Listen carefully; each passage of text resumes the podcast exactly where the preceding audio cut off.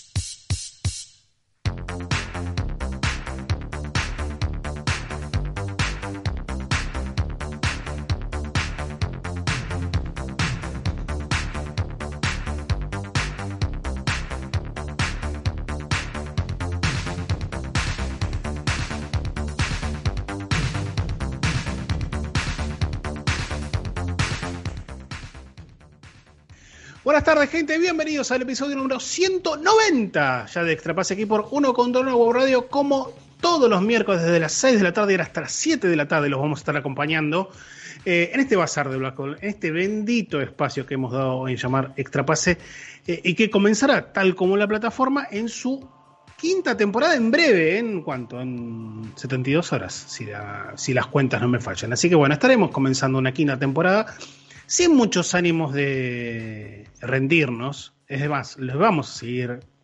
¿Ya pasaron las 10 de la noche? No pasa. Igual, vamos a seguir hinchando las pelotas un poco.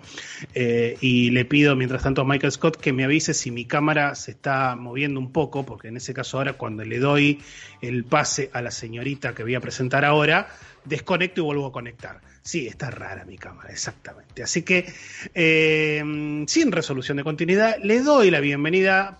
Tenemos una serie de cambios que no sabemos si son temporales o no, pero bueno, le doy la bienvenida por ahora a la señorita del elenco estable de Extrapase, obviamente, a Ivana Bermanaz. ¿Cómo andaba? No hables de cambios, no me quieras limpiar antes de tiempo. Incluso en estas condiciones seguimos estando, más allá también de la distancia de algunos personajes de acá del programa. El programa se mantiene incluso con el plantel inicial, el plantel original, pero bueno, todavía no me peguen el raje, no sé. No te vamos a pegar el raje ni mucho menos. Pero ahora creo que estoy bien. Ahora ha dejado de estar rara mi cámara, así que me parece que estamos un poquito mejor. Sí, me genera mucho. Saben que es un tema en particular. El televisor que tengo torcido está en caída y me quiero matar. El momento. Pero bueno, ya lo solucionaremos. Sí, pero lo solucionaremos en breve. Lo peor es que cuando lo pongo de costado acá en casa, para un lado o para el otro, se ve bárbaro, claro, porque la perspectiva hace simula como que estuviera derecho, pero no es el caso, está torcido. Bien, el señor Miranda no está. Porque vamos a contarlo, el señor Miranda no está y no sabemos cuándo va a volver a estar, aunque él confía, lo cual para mí es muy difícil porque está en este momento en pleno vuelo hacia Australia y no va a participar del Mundial Femenino, no va para eso, bien, sino no es que va a estar. Especial que estamos mandando. Podría haber sido, pero no es el caso. Sino porque va a estar trabajando allá con su señora novia, pareja, concubina, no sé cómo le querremos decir, así que un beso tanto para Nacho como para Rocío. Y él inicialmente nos dijo, bueno, no hay problema, total, ¿cuál es el drama por el horario? Pero hay 12 horas de diferencia, lo cual yo creo que se le va a complicar hacer el programa a las 6 de la mañana. Sí, el problema no sería que una persona hiciera un programa de radio a las 6 de la mañana, sabemos que es un horario habitual. El problema acá en realidad me parece que es básicamente Nacho con su siesta. O por lo menos ya vamos pensando también que la siesta que mete después son 4 o 5 horitas. Exactamente. Hay algunas cuestiones para resolver. ¿Habrá mosquitos? Por ejemplo, primera pregunta. Segundo, si los hay, ¿los reemplazará por canguros? ¿Por wallabies? ¿Qué hará? Para mí se fue prácticamente echado por los mosquitos. Se cansó de la humedad de los mosquitos, que es su combinación favorita. Entonces, nada, decidió buscar otro lugar, o capaz que incluso otro insecto del que quejarse. ¿Se habrá llevado una campera? ¿Tendrá un contrato de camperas también allá? ¿Cómo ¿Y saber? La lamparita? ¿Y la lamparita? La lamparita, exactamente. ¿Se le quedará sin batería la laptop allá también? El cargador. El cargador, claro. Son todas cuestiones que en algún momento... enigmáticos que tenemos que resolver. Tendríamos que cortar estos 2 minutos y mandárselo como para... Bueno, pasarnos respuestas a estas... gente quiere saber. Exactamente. No está el señor Miranda, pero quien sí está, a quien no saludamos hace exactamente 14 días, porque la semana pasada no estuvimos al aire, es, bueno, a quien no solamente es parte del elenco estable de este programa, de la plataforma, yo creo que es el elenco estable del mundo, porque el mundo, ¿qué sería sin él? Por supuesto, sin esta persona.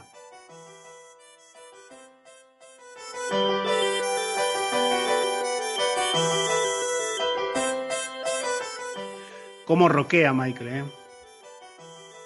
Una persona con mucha onda. Sí, hoy justamente al mediodía, cerca de las 2 de la tarde, me puse a ver uno de los episodios de The Office de la 3ª temporada, en la cual su en ese momento prometida, Jen, bueno, estrenaba la parte de adelante, como suele decir Calamaro.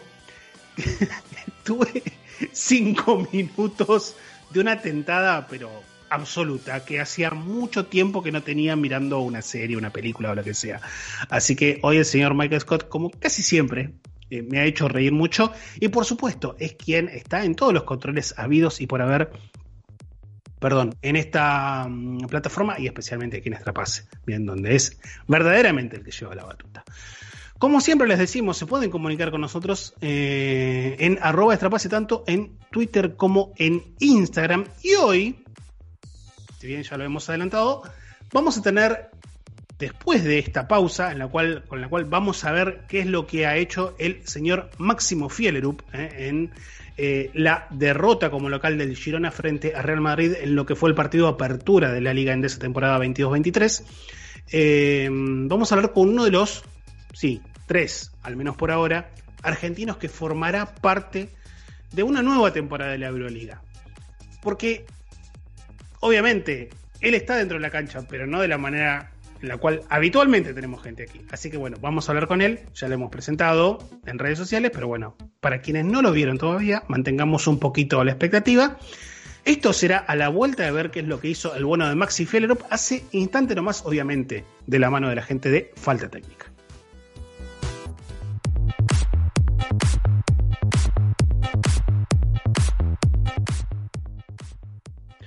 Muy bien, continuamos aquí en Extrapase por Uno contra Nuevo Radio y ya lo tenemos conectado, lo vemos, entiendo yo que lo vamos a escuchar, porque la vez que estuvo con Borsu, acá en esta misma plataforma, tuvo algún problema de audio, estuve revisando algunas cosas de aquella nota, pero seguramente están zanjadas, así que le damos la bienvenida, lo saludamos y le agradecemos que se quede hasta tan tarde, porque él está en Barcelona, a Leandro Lezcano, uno de los 3 representantes argentinos que tendrá la Euroliga la próxima temporada. ¿Qué hace, Lea? ¿Cómo va? Javier Juárez y Ivana Bermanaz te saludan. ¿Cómo va eso? ¿Qué tal, Javi y Ivana? ¿Qué tal? Buenas tardes, buenas noches por acá. Acá estamos. Así es, ¿cómo va? ¿Se escucha bien?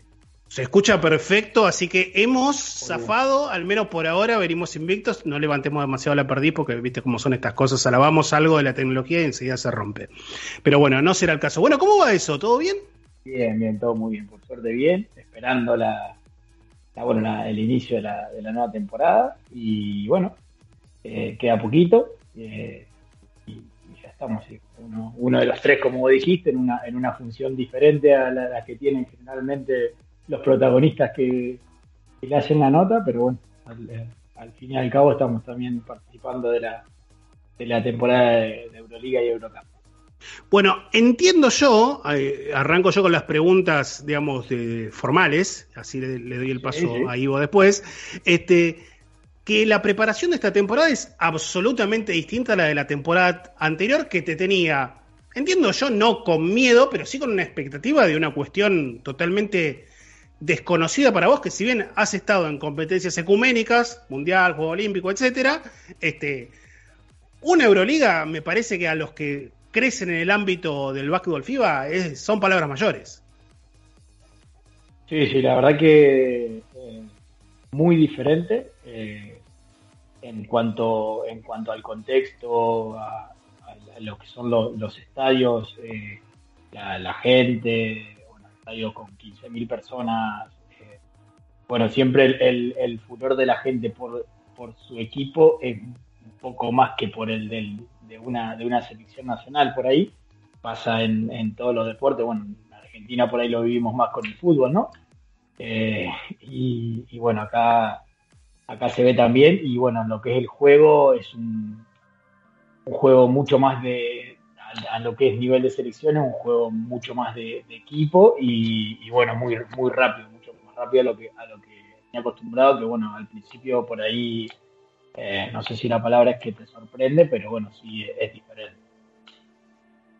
Lean, ¿y cómo te llevas también por un lado con este privilegio, si se quiere, que significa para vos el hecho de poder dirigir en Euroliga y en EuroCup, pero a la vez teniendo como que pagar el precio, si se quiere, de no poder hacerlo a nivel FIBA?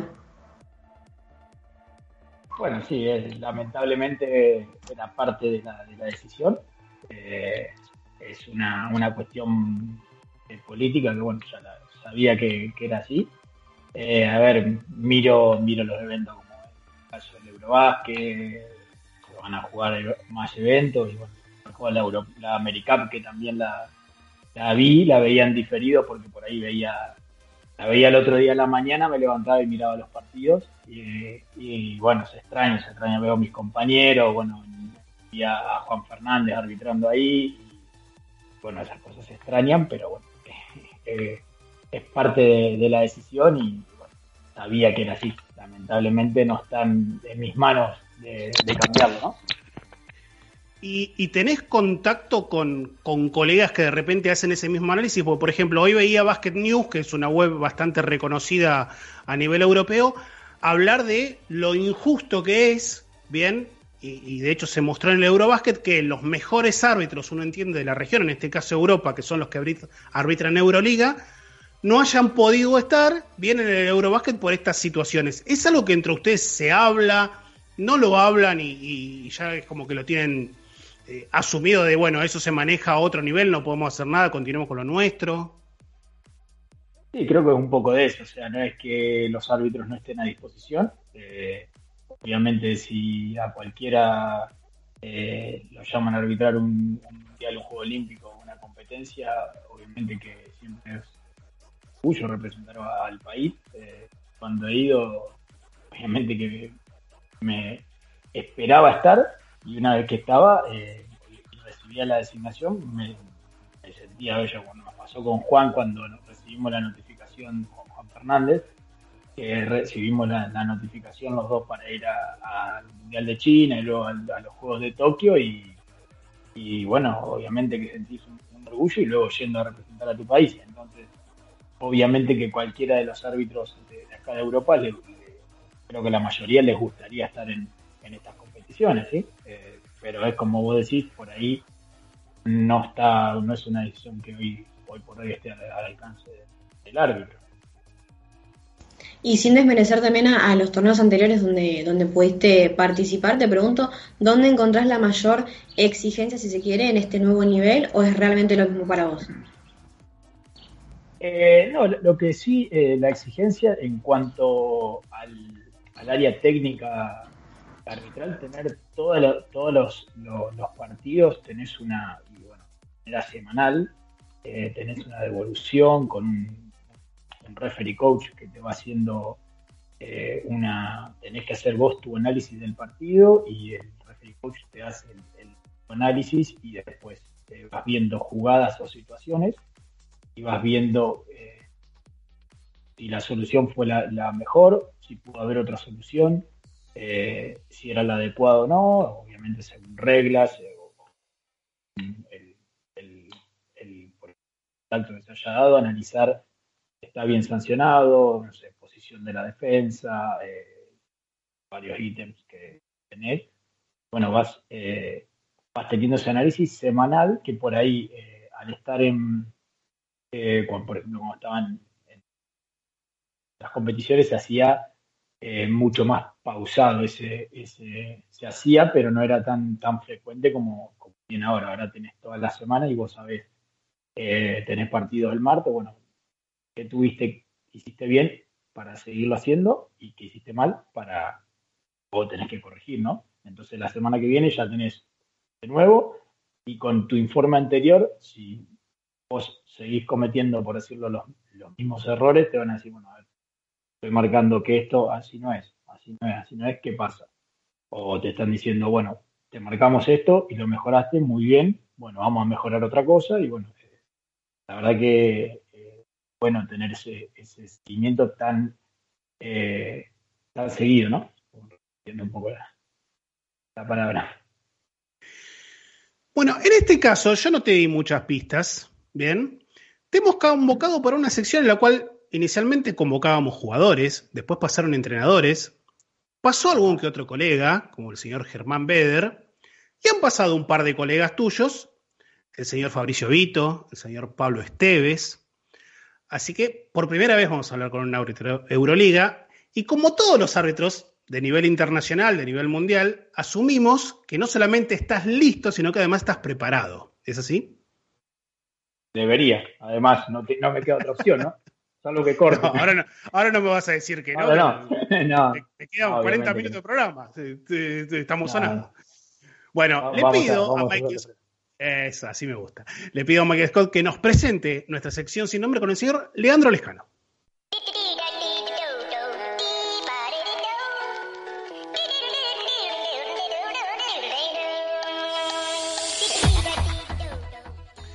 Sección sin nombre con el señor Leandro Lezcano, a quien le vamos a hacer la primera pregunta. Acá habitualmente le decimos a quienes nos atienden, que por lo general son jugadores o entrenadores, que se olviden del resultado. En este caso no nos va a importar el resultado porque para vos en este caso es anecdótico. Pero te preguntamos por tu mejor partido. Quizá tenga que ver con un tema técnico, quizá tenga que ver con el entorno, con la importancia. Pero aquel partido que vos decís, la verdad, este día, por lo que sea, me salió todo redondo. No, a ver, como mejor partido en sí, bueno, recuerdo ahora hace poco de haber arbitrado en realidad, más que nada redondo por arbitrar con Luigi La Mónica, que cuando yo empecé a arbitrar lo veía en la televisión, arbitrar mundiales y demás, y bueno, además de que el partido salió bien, pero fue una cuestión más de arbitrar con alguien que uno tenía de ídolo, como para un jugador jugar con alguien por ahí que te puede pasar, que lo veía cuando hacía inferiores, veía jugar a ese jugador más que nada por ese lado, más que por decir salió todo redondo, porque no lo veo más por el lado emotivo. Bien, ahora vamos al caso contrario y te pregunto por tu peor partido, ese donde prácticamente dijiste acá no me salió nada. Bueno, el peor partido, o sea, no, más que nada una anécdota que, bueno, fue conocida, la del Mundial de China, y pues, quedó en una situación que, si bien el partido no fue mal arbitrado, pero esa situación derivó, bueno, en una que, no deseada, y bueno, quedó ahí como una tito negro. Bien, tenías todos los números para ir para ese lado, ¿no? Es como que te lo recuerdan y es más, podrás tener 100 millones de finales de acá que termine tu carrera, pero te van a recordar siempre ese partido. No, sí, obviamente que bueno, es algo que sucedió, son cosas por ahí de las que se aprende, incluso bueno, se ha cambiado una regla ahora, en mi caso de revisión, y bueno, tiene que ver con esa situación de goaltending en los últimos 2 minutos. Y bueno, más allá de que, bueno, en mi posición era muy difícil intervenir, aparte no la tenía clara como para... Hoy es fácil decir cómo no paraste el partido y fuiste a verla, pero en ese momento, si paraba y no era, tenía un equipo la pelota y era la situación de salto y era dársela al otro equipo. Entonces... era héroe o villano, y bueno, sin saber, porque yo estaba seguro de lo que, y la veía la situación, obviamente pero desde abajo del aro no es fácil. Te voy a hacer una pregunta antes de pasar a la número 3 del cuestionario, porque, a ver, no quiero meter el dedo en la llaga sobre ese tema, pero te pregunto si vos, no solamente por esta situación, por situaciones habituales de tu trabajo, si trabajás o con un psicólogo deportivo o con alguien que de repente te ayude a superar esas situaciones, o si es algo que vos internalizás por cuenta propia. Mira, lo he hecho antes de que me vaya pasado esto con un amigo de la secundaria. Lo hice por una cuestión que me lo propuso y la verdad que me pareció bueno. Y bueno, ahora acá en la Euroliga hay y tranquilamente hacer consultas y demás. No lo hice por esa situación porque la verdad que más que nada era, o sea, yo sabía, tenían claro que bueno, era una situación que puede pasar. A ver, vos ves, a ver, un jugador cuando erra libres o en un momento decisivo, otro deporte que erra un penal en un momento decisivo y no deja de o no pasa a ser un mal jugador o no es el peor por eso, simplemente, o sea, es una situación, un error, y bueno, obviamente que la tenés que tomar como salir adelante, así como decir, bueno, trabajarla para decir, bueno, a ver, si me suceden situaciones similares, ¿qué hacer? También es un proceso de crecimiento, ¿no? Que es parte también el error. Es más lindo no tenerla que vivir para crecer, pero bueno, y pasó y bueno, el máximo jugo posible. Bien, buenísima respuesta. Vamos con la pregunta número 3 y te preguntamos acá, ya vamos a temas un poco más interesantes o menos, entre comillas, trágicos. Digo, ¿cuál es el mejor jugador al que arbitraste? Bueno, me tocó, estuve en el Eurobasket 2017. Perdón, en el Mundial de China, justamente, que lo arbitré a Gianni. Que la verdad que me sorprendió la capacidad atlética que tiene. Impresionante. Cuando agarraba la pelota era una cosa. Colgaba un rebote y bueno, corrían todo porque era. Y lo que generaba en el estadio, el murmullo que cuando agarraba la pelota, era la verdad que incluso me caí con él, porque él se cae, deja el suelo atrás, me caí y casi se me cae encima, que bueno, tal vez estaba unos meses parado, pero la verdad que bueno, a Luka Doncic también lo arbitré en el Eurobasket, pero ¿qué partido te tocó el Eurobasket del 2017 con Eslovenia? Eslovenia hice... ¿Letonia? Eslovenia con Letonia y creo que era cuartos. Cuartos de final. Uno de los mejores partidos de selección en los últimos 10 años, fácil. Sí, fue un partidazo, la verdad, fue un muy buen partido. O sea que en el mismo partido te tocó Doncic, Goran Dragic y Porzingis. Sí, así es. Sí. Qué lujito. Algunos lujos que se puede dar. La verdad que sí, espectador en primera línea. Bien, vamos a la pregunta número 4 y en este caso te preguntamos por el jugador que más te protestó en tu carrera. Bueno. Acá no los puedes mandar al frente, los puedes mandar al frente, no hay problema. No, pero es que la mayoría de los jugadores que por ahí más te protestan son al principio de tu carrera, en Santa Fe, porque después, una vez que vas subiendo los niveles, no tenés tanto, ya te vas teniendo más relaciones con los jugadores, ya creces vos también y entendés también a los jugadores y tenés más paciencia y tenés otra manera.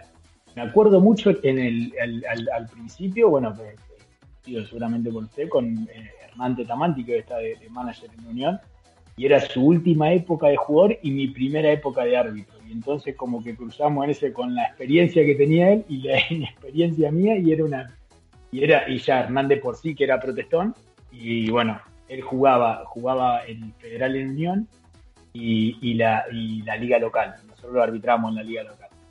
Y la verdad que era, hoy, bueno, antes de venir estuve con Hernández, yo y hablamos y ya nos reímos, pero en ese momento era complejo, además. Vamos con la pregunta número 5 y te preguntamos, si nos querés contar, un amigo que hayas ganado en el ambiente del básquetbol. Bueno, la verdad que, bueno, de árbitros, ya te digo, Santa Fe, la mayoría, yo a los 18 años me hice árbitro. Muchos amigos, Maxi Piedrabuena, que árbitro de la Liga, que dejó de arbitrar. Danilo Molina, que son todos árbitros, pero con los chicos de Santa Fe, Juan Fernández, Fabio Araniz, la mayoría tuve buena relación, pero los que más por edad son Maxi Piedrabuena, Ezequiel Angelini y Danilo Molina, que son tres árbitros de Santa Fe. Bien, y ahora en la pregunta número 6 te preguntamos ¿qué crees que hubiera sido si no hubiera sido árbitro? Buena pregunta. Como te decía, empecé de chico, con 16 años. Y, bueno, soy docente de educación física y ejercí hasta antes de venirme en una escuela, también es eso. Seguramente sí me hubiese ido a la educación física y también, creo que por ahí. Jugador seguro que no, porque por algo pasé para el lado del arbitraje. ¿Pero llegaste a jugar al básquet? Sí, jugar al básquet. Se puede decir jugué al básquet, sí. Bueno, yo la picaba y tiraba, después el meter no la metía mucho, pero... Y hasta jugué de los 6 años hasta los 16, jugaba fútbol y básquet. Después ya básquet. O sea que tuviste que decidir un deporte como Rodrigo Palacio, por ejemplo, ahora que es alguien que está tan en boga últimamente. Sí. ¿Te seguiste bien? Pasé al básquet y después, obviamente, en realidad me gustaba más el fútbol. Mi papá no quería que juegue y demás, al básquet, pero me decidió bien mi papá porque, bueno, terminé mi carrera como árbitro, pero bueno, me fue mucho mejor que lo que me hubiese ido como jugador. Bien, muy bien. Vamos con la pregunta número 7. Esto puede ser algo existencial o algo pequeñito, cotidiano. ¿Hay algo que te gustaría cambiar de tu pasado? Me gustaría cambiar de mi pasado. La verdad, me gustaría cambiar de mi pasado, me gustaría... No tener que haberme ido de mi país, eso para, más allá de que venir a arbitrar la Euroliga es top, pero no tenerme que haberme ido de mi país para buscar un mejor bienestar para mí. Eso es, que tengo toda mi familia allá, mi mamá, mi hermana, amigos y demás. Eso sí me gustaría cambiar después. Las cosas que hice, bien o mal, no. Bien, y te vamos a comprometer un poquito ahora con la pregunta número 8, porque no era todo tan fácil ni tan divertido. Venía fácil. Veníamos bien, viste, hasta ahora. Te pregunto, si tuvieras que elegir entre arbitrar una final de NBA o una final de Euroliga. De Euroliga. Listo. Me gusta mucho más. Facilísimo. Mucho más. Sí. ¿Con algunos equipos en particular? Bueno, no, la verdad que no, porque bueno, por ahí los equipos, obviamente que me gustaría con los equipos top y que en el momento tengan los mejores jugadores, que generalmente son los que llegan al Final Four y juegan la final. Pero no, la verdad no tengo como es una preferencia. Creo que lo comprometemos más con los nombres de los equipos que con el hecho de decidir entre Euroliga y NBA. Pero realmente no es que tenga un equipo de preferencia o que miro básquet porque me gusta, no. Salvo que vos me decís, bueno, Argentina, el básquet, yo cuando miro lo disfruto, o sea, miro el básquet de la Euroliga y realmente no tengo un equipo de preferencia. Muy bien, vamos con la pregunta número 9. Y acá te preguntamos si recordás, y nos podés comentar obviamente, el peor cruce que hayas tenido con un jugador o con un entrenador en un partido. No hace falta quizá que lo menciones, si es algo simpático podés comentarlo, pero ¿recordás alguna situación que vos digas, esta la tengo marcada por esto? No, que me acuerdo, o sea, que me acuerdo así, no, entrenadores así o jugadores, no. Sí ha habido mucho. Lo que se me viene a la cabeza, me acuerdo una vez que un intercolegial, o sea, un entrenador conocido en Santa Fe, que me olvidé las zapatillas negras, vine con la mochila, pero no traje las zapatillas negras y tenía las zapatillas blancas. Entonces le fui a explicar al entrenador y me dice que iba a tener zapatillas negras, sino que iba a tener zapatillas blancas. Y la respuesta fue: yo no tengo problema, total, el ridículo lo haces vos. Pero fue una situación cómica, ¿no? Un amigo bárbaro. No, pero me lo dijo bien, pero bueno, me vino a la cabeza eso. Y siempre me quedo porque siempre nos reímos con esa situación. Pero no, a ver, situaciones hubo, hoy no, ya hubo, he salido de canchas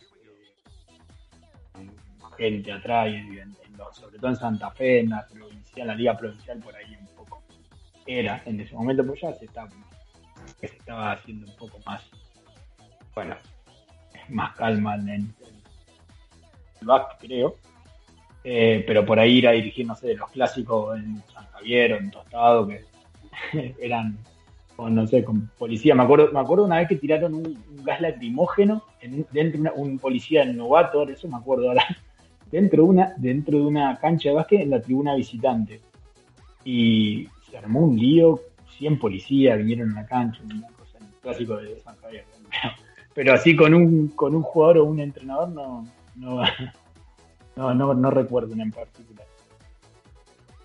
Igual fue complicada la que te pasó. La del gas lacrimógeno, sí, porque aparte vinieron los jugadores, el presidente jugaba, el de Huracán de San Javier, viene y me dice: mira, si suspendemos y sacamos, en el pueblo se armó un lío bárbaro, o sea, hay que seguir.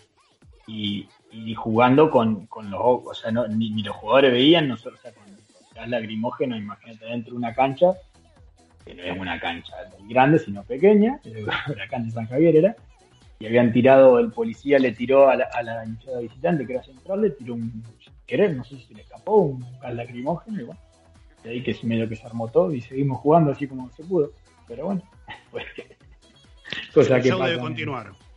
Seguro. Bien, pasamos a la pregunta número 10 y te preguntamos si tenés, para contarnos también, alguna anécdota con alguien de la Generación Dorada.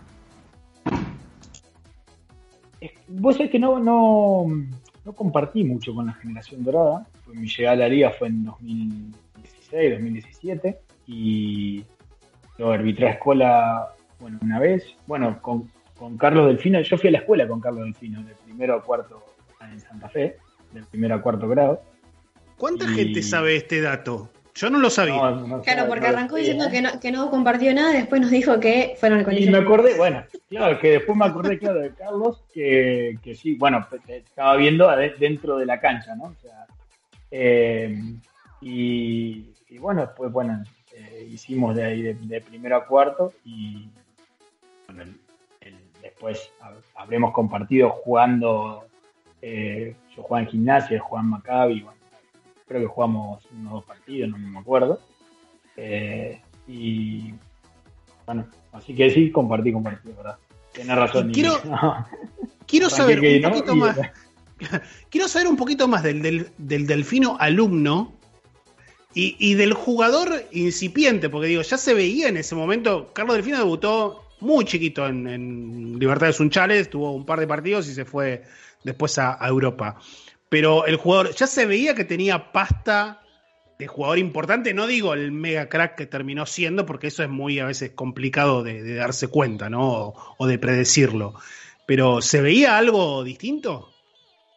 Bueno, a la edad de cuarto que tenía 9, 10 años, a esa edad ya sí un poco sobresalía, pero ya después cuando ya tenía 11, o sea, además, bueno, Carlos Padre, era entrenador y bueno, constantemente en los entrenamientos lo seguía y demás, era como que estaba siempre con él o sea, además de entrenar, yo sabía que además de entrenar en el club, seguía entrenando con el padre y se preparaba, o sea que se estaba bastante y sí, obviamente que llegó una edad de 12, 13 años que la diferencia con el resto sí era ya te digo, no sé si para decir, bueno, che, este va a ser campeón olímpico y va a jugar lo que jugó, pero sí se notaba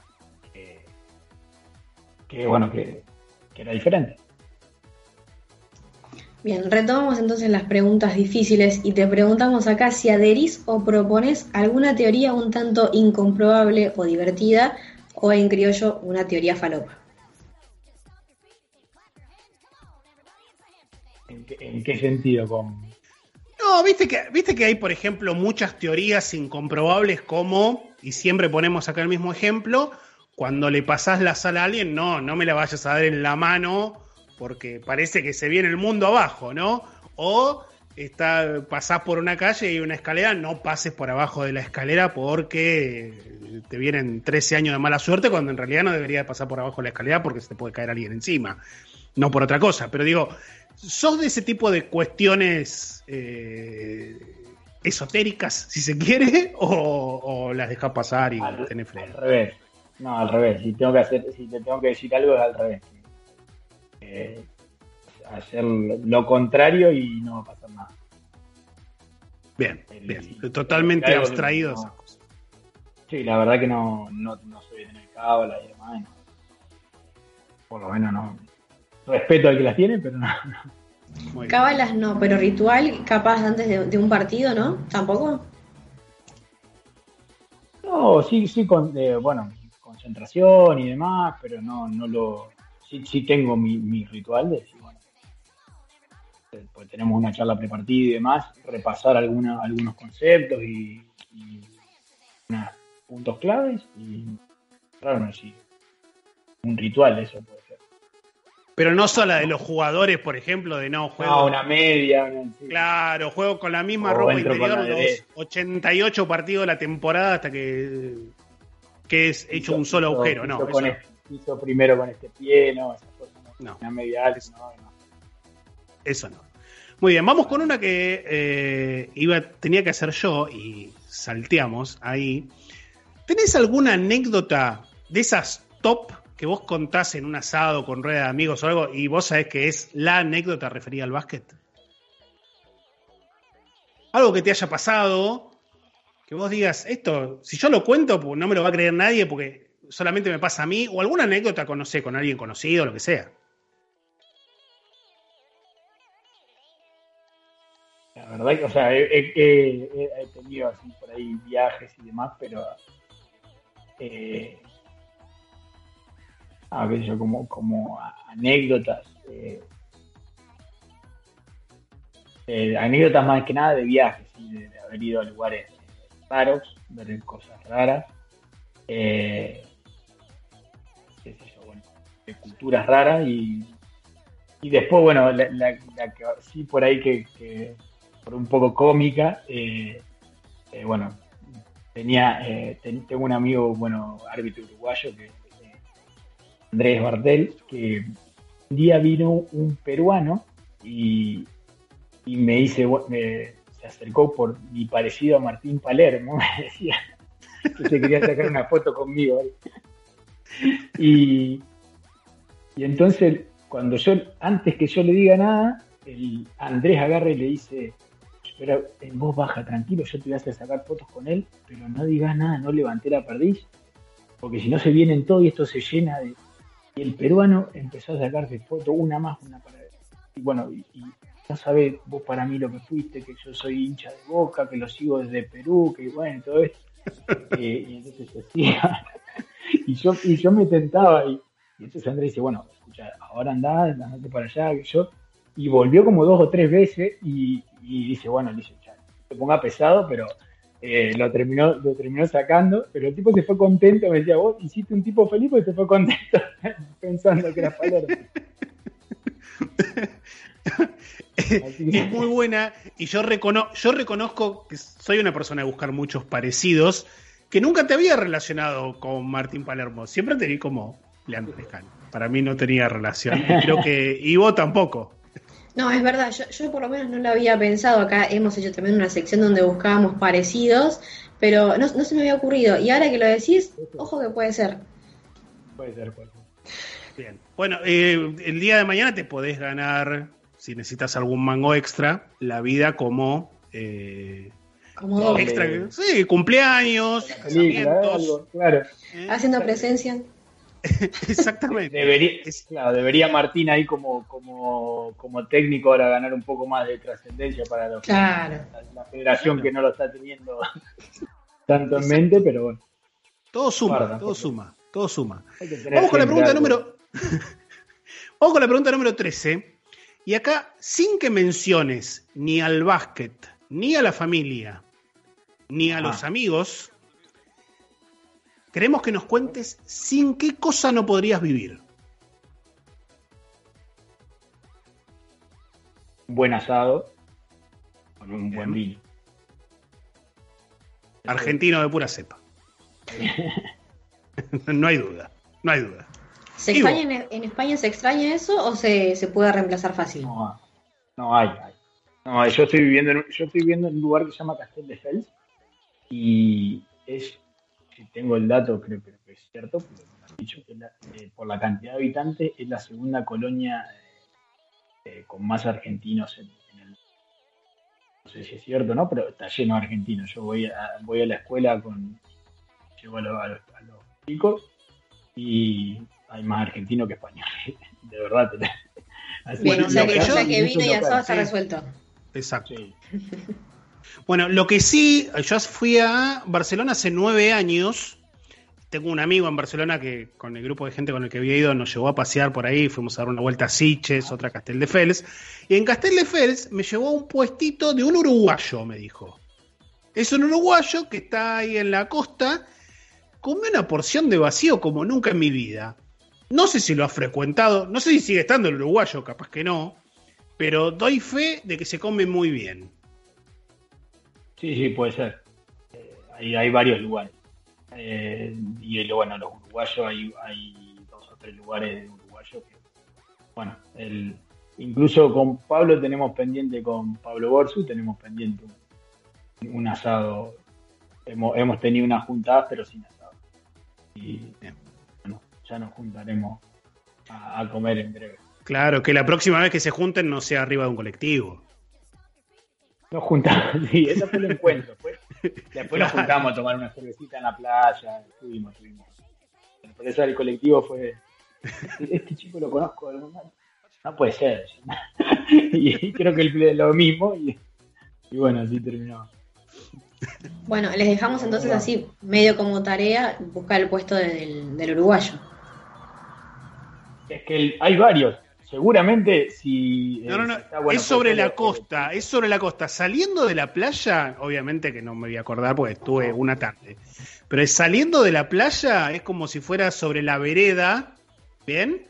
Ahí hay como varios puestitos, que en realidad son locales, no son los puestitos de la costanera como se ve. Ah, claro, pues no hay más puestos. Sí. Claro. Sí. Bueno, y ahí había uno que es el uruguayo, es más, le voy a preguntar a mi amigo, te voy a pasar el dato. Le voy a preguntar a mi amigo, vamos a hacer y después te lo voy a mandar y te voy a decir, che, acá se come muy bien. Pero le voy a preguntar. Le voy a preguntar a un amigo que tengo que trabaja en el Prat, mi amigo, así que...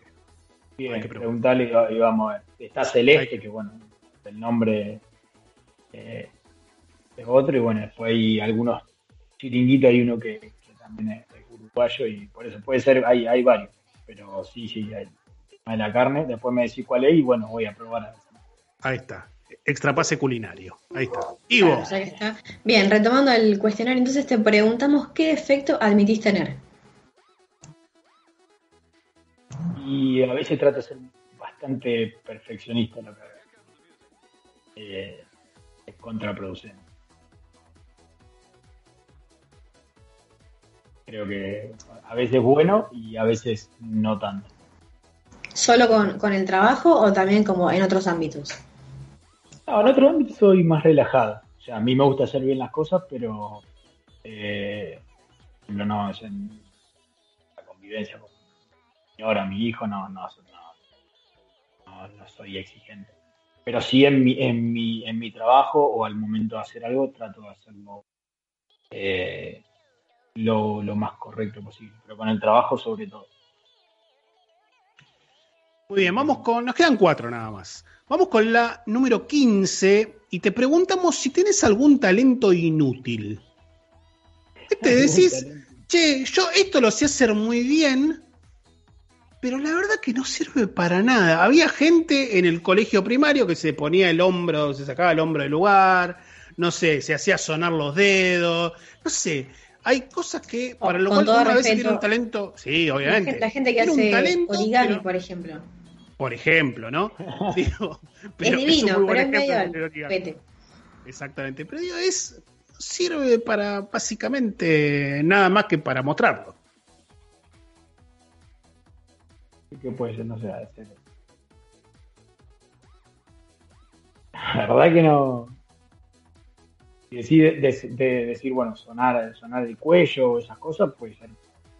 Por ejemplo, hace. No. Ponemos el ejemplo, esto cuando lo entrevistamos al señor Philip Lockett en abril, ¿bien? Nos comentó, y no solamente nos comentó, nos mostró al aire que movía las orejas. Es un talento inútil al 100%, pero bueno, desarrollado desde chico por el señor Lockett. No, salvo que le sirva para engañar a alguien con un movimiento, pero la oreja no. Claro, no es una seña del truco, por ejemplo. No, encima, ni para eso. No, la verdad que ahora no me acuerdo, tal vez. Hasta para eso, inútiles sería, ¿no? Sí. ¿Y vos? Bien, vamos con la número 16 y te preguntamos, esto puede ser respondido a cualquier nivel, si pudieras cambiar algo del mundo, ¿qué sería? Qué buena pregunta. Bueno, hoy... puede ser desde algo muy profundo a alguna nimiedad.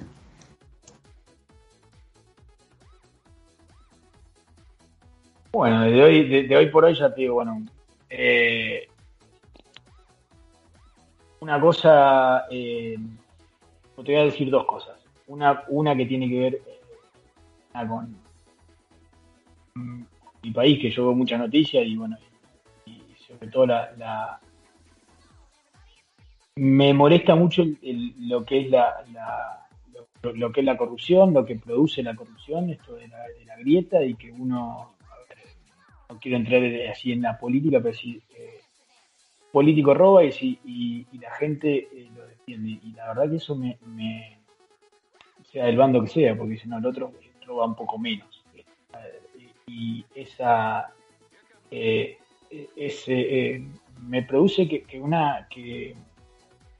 la gente defienda o que una persona defienda a un político que roba, la verdad que me resulta extraño y cada vez me hace más, no sé por qué.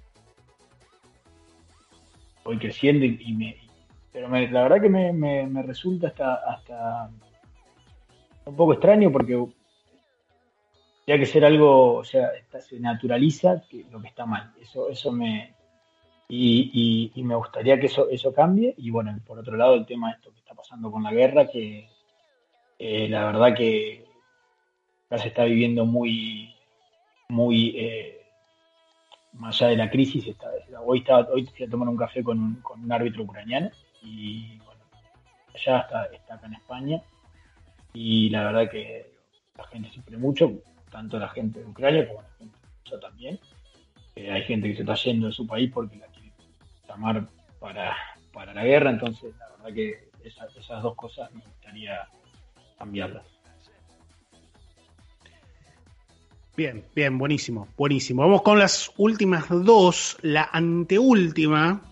Lean esa. Agregando pregunta, ¿no? No, son 18. Lo que pasa es que hemos hecho incisos, pero son 18. Bien. La anteúltima es si te buscaste alguna vez en internet para ver qué decían de vos. Sí, aparte por ahí me lo habían mostrado, pero... bueno, cuando pasó esta situación de China era trend topic, así que salía. Y no, la verdad que sí fue para esa situación más que nada. Y después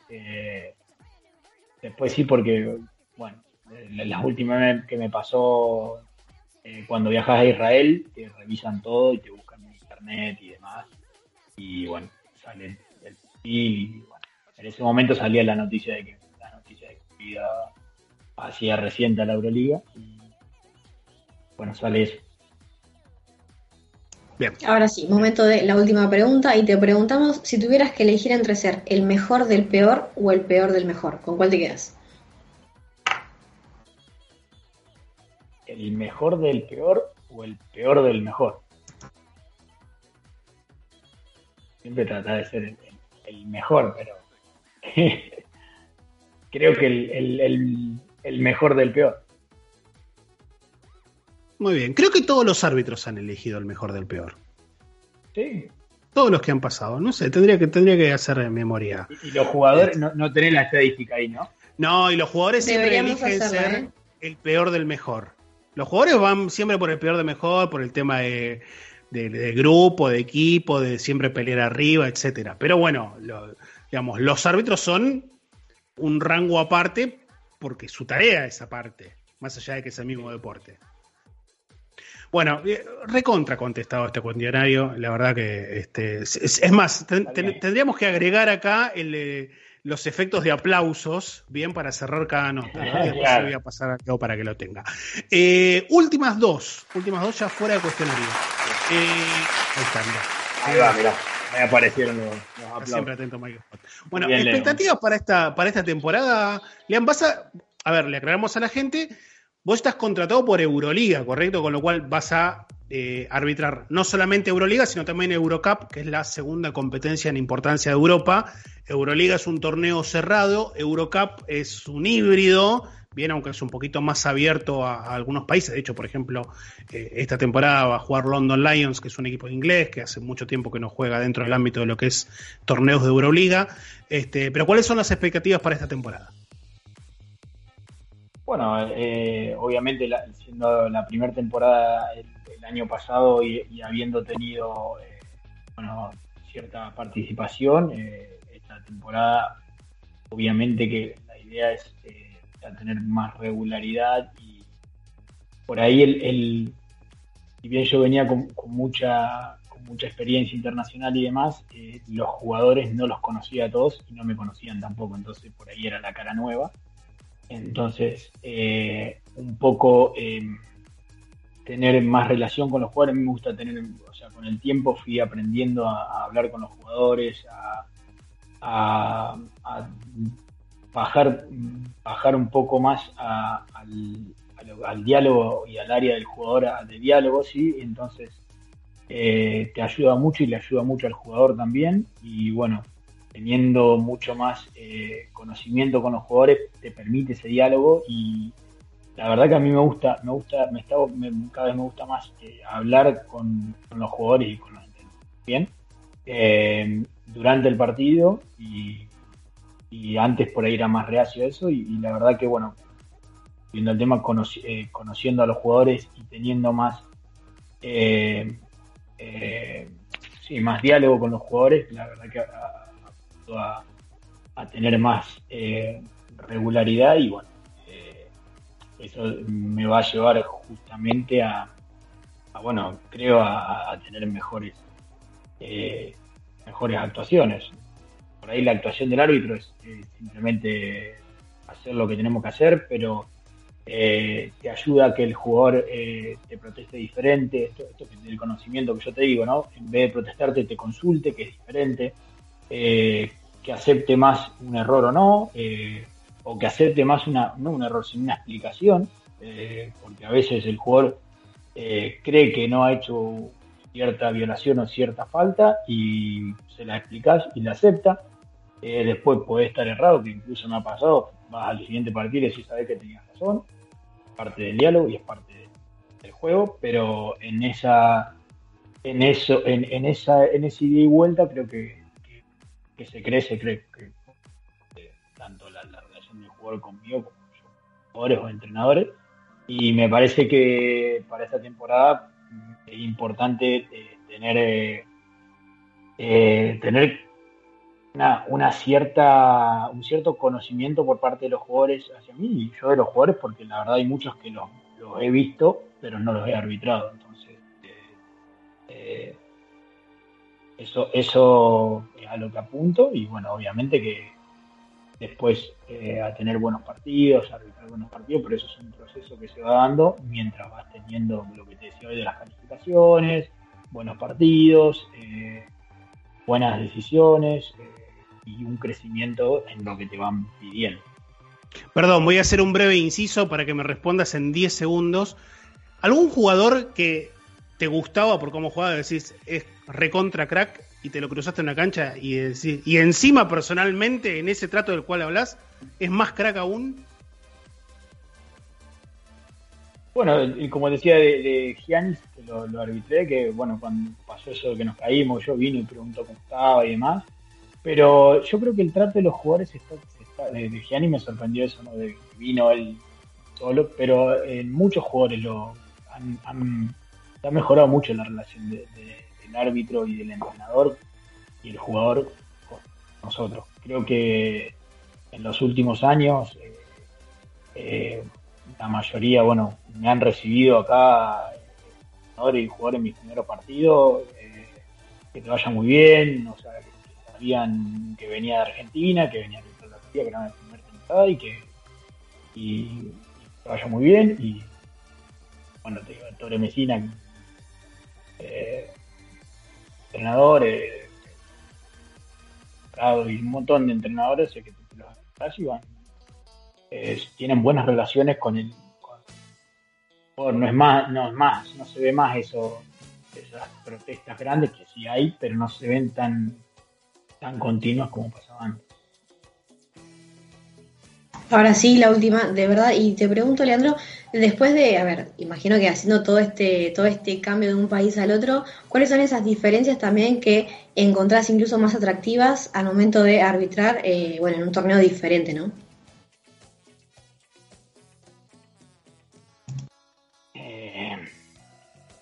A lo que es arbitrar más que nada es el nivel, el que estás arbitrando y los jugadores que estás arbitrando. Ya te digo, semanalmente vas arbitrando jugadores y lo que tienen que los equipos tienen, la plantilla es muy, muy similar y no hay dos o tres jugadores.